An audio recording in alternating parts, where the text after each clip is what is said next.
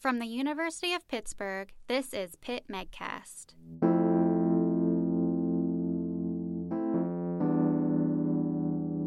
Welcome to our Tough Questions episode, Labors and Losses. I'm Susan Wiedel. And I'm Erica Lloyd. In this episode, we examine the alarming rate of deaths and near deaths of new mothers in the United States. Between 2000 and 2015, the number of maternal deaths and near deaths in the United States rose by 25%.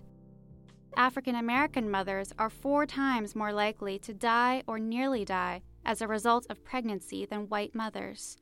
So, who are these women, and why haven't we heard more about them? According to NPR and ProPublica, it turns out there is no standard means of reporting pregnancy related deaths. Approaches vary from state to state, leaving researchers and the public alike ignorant of national or even regional trends in the data that could point to a solution. And despite attempts by states to better identify pregnancy related deaths, for a number of reasons, the data collection is frequently prone to error.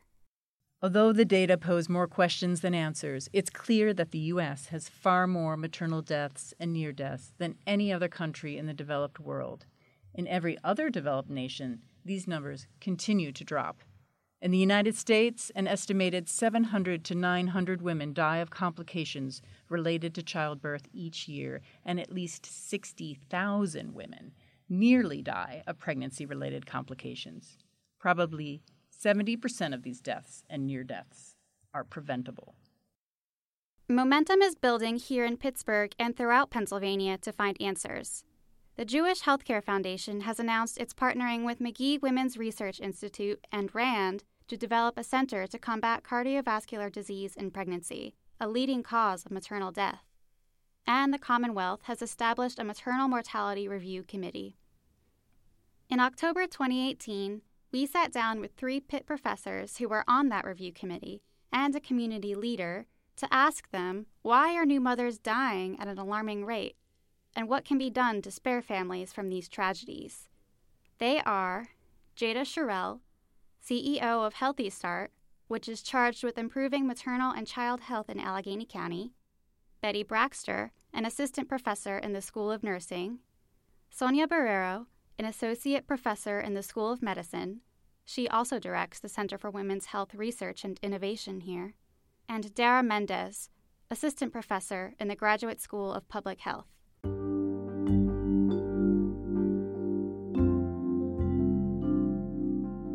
Paraphrase ProPublica and NPR's Lost Mothers series, American women are more than three times as likely as Canadian women to die in the maternal period. They are six times as likely to die as Scandinavians. In every other developed country and many less affluent ones, maternal mortality rates have been falling. The journal Lancet noted that in Great Britain, the rate has declined so dramatically that a man is more likely to die while his partner is pregnant than she is. And though the data are difficult to get a handle on, the situation appears to be getting worse. Here's Dara Mendez, a public health researcher. We've seen on the national scale the rates have been actually increasing quite a bit, although the, there are no formal national kind of rubber stamped, if you will, estimates. They still do provide some estimates, even with the limitations in the data that we have. We have seen variation by state, however. Some states we've seen tremendous decreases in maternal mortality, California being one example of that. And there's a few things that they point to as to why they saw such a decrease. They instituted their maternal mortality review committee in, I want to say 2006. That state also has what would be equivalent to a perinatal collaborative, which is a group that not only takes the recommendations from the review committee, but applies them in a way that allows for those systems to act on those things. And some of the core elements that they talk about or that they've instituted in California has been more so around addressing postpartum hemorrhage or hemorrhage in general. There are no, if you will, national protocols that have been implemented across clinics mm. and hospitals for addressing hemorrhage. We discussed what other conditions, in addition to hemorrhage, are behind these deaths. So, for example, pregnancy related hypertension, hypertensive disorders, preeclampsia, those are some of the leading causes of you know maternal death. And if we're thinking about morbidity in general, we also see a tremendous disparity, racial difference as well in morbidity. Here's Betty Braxter, a nurse midwife. We have other issues too in terms of the sedentary lifestyle that we have. Okay, you think that is a factor? I, I think we're I, I, I think we have to look at factors that we know impact healthy pregnancies. Mm-hmm. And that is one. The substance abuse issue has also been talked about. And substance abuse issue, I have to share, is not something new. We've had that in the maternal arena for a long time. We're just seeing more press now because a different population is mm-hmm. being shown as right. being substance abusers that end up dying. But that is nothing new within the maternal arena. But we do have the heroin problem. You know, we're now beginning to think of preconception counseling. How do we get people more healthy before they even think about becoming pregnant? Mm at the same time, I mean, we're I'm mostly hearing about pregnancy induced complications, conditions, not pre-existing conditions that are well, they're related. They're related. So prior to entering pregnancy, obesity, existing diabetes, existing sort of dysregulation around metabolism, can all contribute to worsening outcomes during pregnancy. I mean, pregnancy is an incredible stress on the body. And so these pre existing conditions are exacerbated. That's Sonya Borrero, an internist. And so, you know, a lot of attention, I think, also needs to be placed on the pre pregnancy period, although that is incredibly tricky. And there, you know, there is a lot of pushback around sort of the over medicalization of women's reproduction we, we don't want to simply elevate the importance of women's health only because of their reproductive capacity, mm-hmm, right? Mm-hmm. We care deeply about women and women's mm-hmm, health for themselves. Mm-hmm. A couple of years ago, I did a qualitative study with low income women in Pittsburgh. We asked them, What does it mean to you to plan a pregnancy? And most of them, if not all of them, talked about the need to have your finances in order, to be married, None of them talked about optimizing health. They also recognized that the sort of the social normatives that they felt that they needed to achieve were, were really elusive. Most of these women were having having children outside of a committed relationship and when their finances were not in order. So, what they conveyed to us is that it is socially more acceptable to have an unintended pregnancy than to explicitly state that they were trying to get pregnant or open to pregnancy in these sort of non normative circumstances. And this just blew me away. Women also talked about the fact that life had taught them that they did not have much agency around their reproduction, so they just chose mm-hmm. to let it happen. And so all of these things really kind of fly in the face of our biomedical paradigms, which are like plan all pregnancies, right? And once mm-hmm. you've told me that you want to have a pregnancy, I can then counsel you. We kind of have been recognizing the limitations of this very strict planning paradigm and that it doesn't actually meet women's needs or match their lived experiences or realities. So, one of the first things I did was I removed planning language from my counseling. And I talk about instead, uh, or I ask permission, can we talk about preparing for the possibility of pregnancy? So I've been using preparing language. There are ways to prepare for the, you know, for, for, for pregnancy, especially if you're taking some medications or have chronic medical conditions because we also recognize that sometimes when we when we talk about these issues we seem to be imposing our own normative ideals on when who should and should not be reproducing and when they should be. And that can really erode the relationship. The conversation then turned to racial disparities in maternal mortality. What I asked are some of its contributing factors. Well, I'm going to tell you what HRSA said in, in some of these summits. One of the factors they called out was institutionalized racism. Mm-hmm. That uh, unconscious bias, and some of the interactions have left women of certain ethnic groups, uh, not only by race but SES, to less enchanted to come in to be served. When the services are provided, they're not at the highest level. That's Betty Braxter, who cited the concerns of the Health Resources and Services Administration, or HRSA, related to race and socioeconomic status, or SES. There was also an arresting realization from her work that Dr. Borrero shared.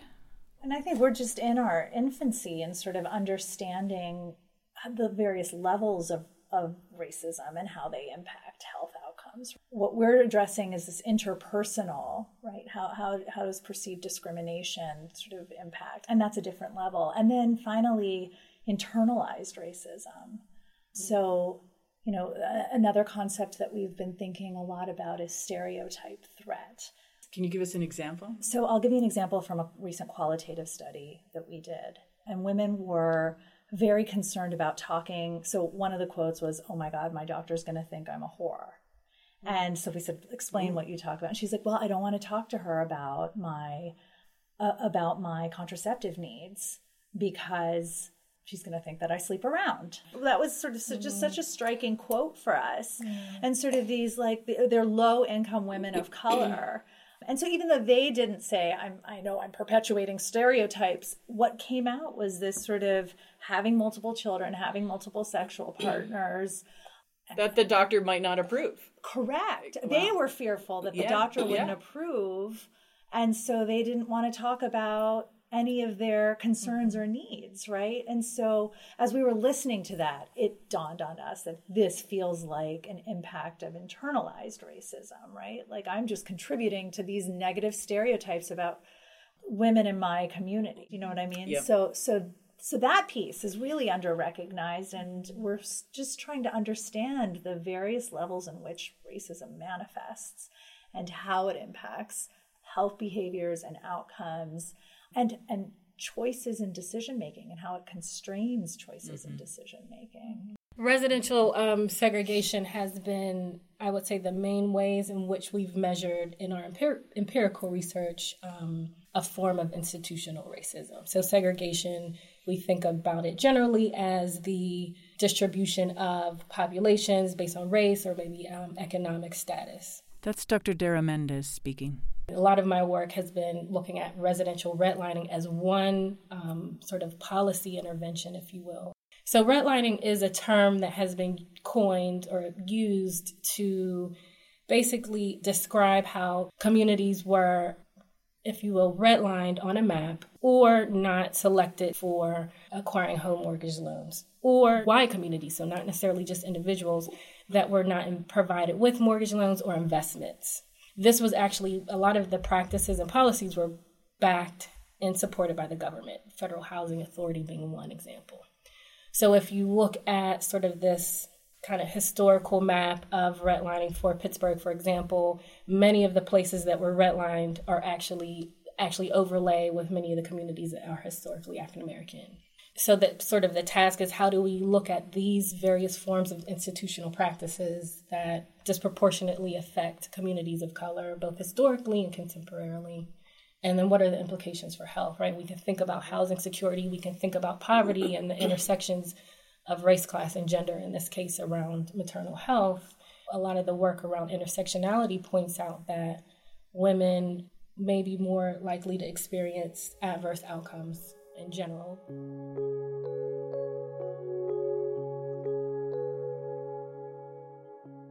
We talked about what can be done to address racial disparities in maternal mortality and morbidity.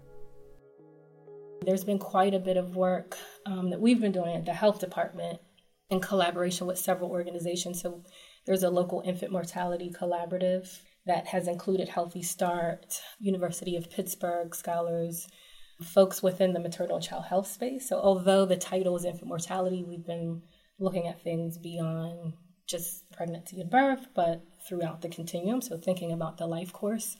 And some of our most recent actions have been around institutional equity. So, how do we as institutions move forward in this work given that we see this kind of ending disparity, how are we contributing to that or how are we potentially addressing it? And so, one way that we've done that has been around work around undoing racism mm-hmm. and really naming racism as a core element that would be contributing to the racial disparity that we see in maternal health, infant, infant health, um, as well as death.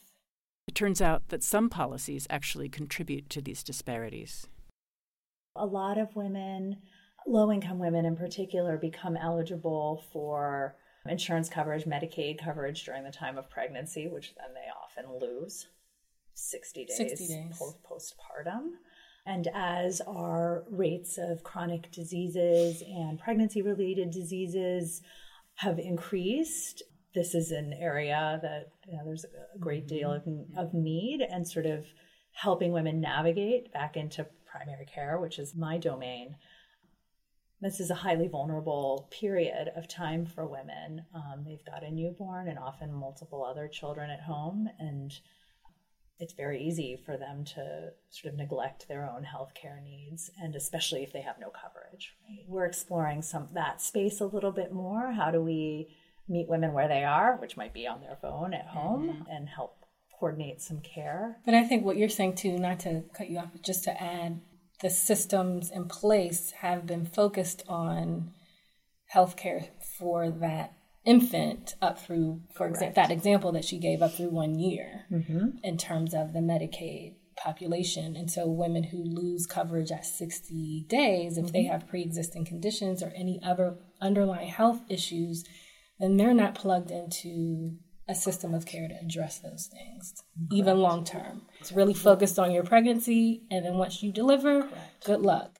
The concept of maternalism that everything is focused. I mean, that women are important because of their reproductive capacity. I mean, these are the kinds of policies we see that sort of accentuate or amplify that ideology, yeah, right? Yeah. And so that's one very, I think, easy policy change, right? That at least up to one year. And as we start to track maternal morbidity and mortality up to a year, we might have more rationale or justification to push forward some of those policies. Here's Jada Shirriel, a community leader.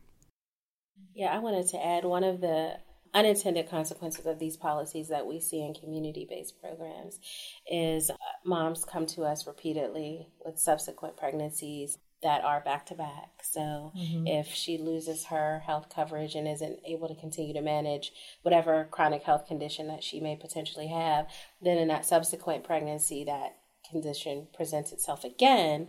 But also, I think just that mindset of mom being centered around her capacity to continue to have children, she gets her needs met through these community based programs because you know the systems of insurance are not available right. to her without being pregnant. It puts a lot of strain on community based programs that aren't necessarily meant to cover basic needs, but you know, we ha- we have to cover the need that mom has. So we wondered what can be done at the levels of the provider, of the community, of the family to help mothers and babies you know, I, I, hear the word empowered. Families always have had the power. Sometimes they just don't know they have the power to really ask the provider about, okay, I'm having these dizziness, I'm having these headaches. Not necessarily to accept if the if the provider dismisses it. So women are very good often in letting others know what they feel. You know what we have with this maternal mortality rate is very like in many ways when women have cardiac problems. It took a long time for women signs of cardiac, like an MI, to be distinguished from what the male has. So there is a an evidence based model called Best Baby Zone. When it was developed, Healthy Start was a key player, and it's a place based model of bringing together resources. You're serving a defined geographic area. You're kind of infiltrating that area with positive resources and supports. So Best Baby Zone is one there's an organization in Cleveland called Birthing Beautiful Communities that is a designated best baby zone for that geographic area. We went and did a site visit in order to determine if we could replicate that model mm-hmm. here in Pittsburgh and what it would take. So we are moving forward with that with Healthy Start as the lead agency. The Infant Mortality Collaborative is involved in the planning as well. And our goal is to just take a look at a model for positive change in one community in Pittsburgh that has a high rate of infant and maternal mortality and see, you know, how this model makes a difference in that community. Jada Shirriel reminded us of another way we need to take care of new mothers. The mental health aspect. Mm-hmm perinatal period, there's a lot that's going on hormonally, a lot of stressors, a lot of uncertainty, and it's okay. It's normal to get help. It's normal to recognize that this is a huge change and shift. You know, we're not superwoman, and we are superwomen, but we still need help.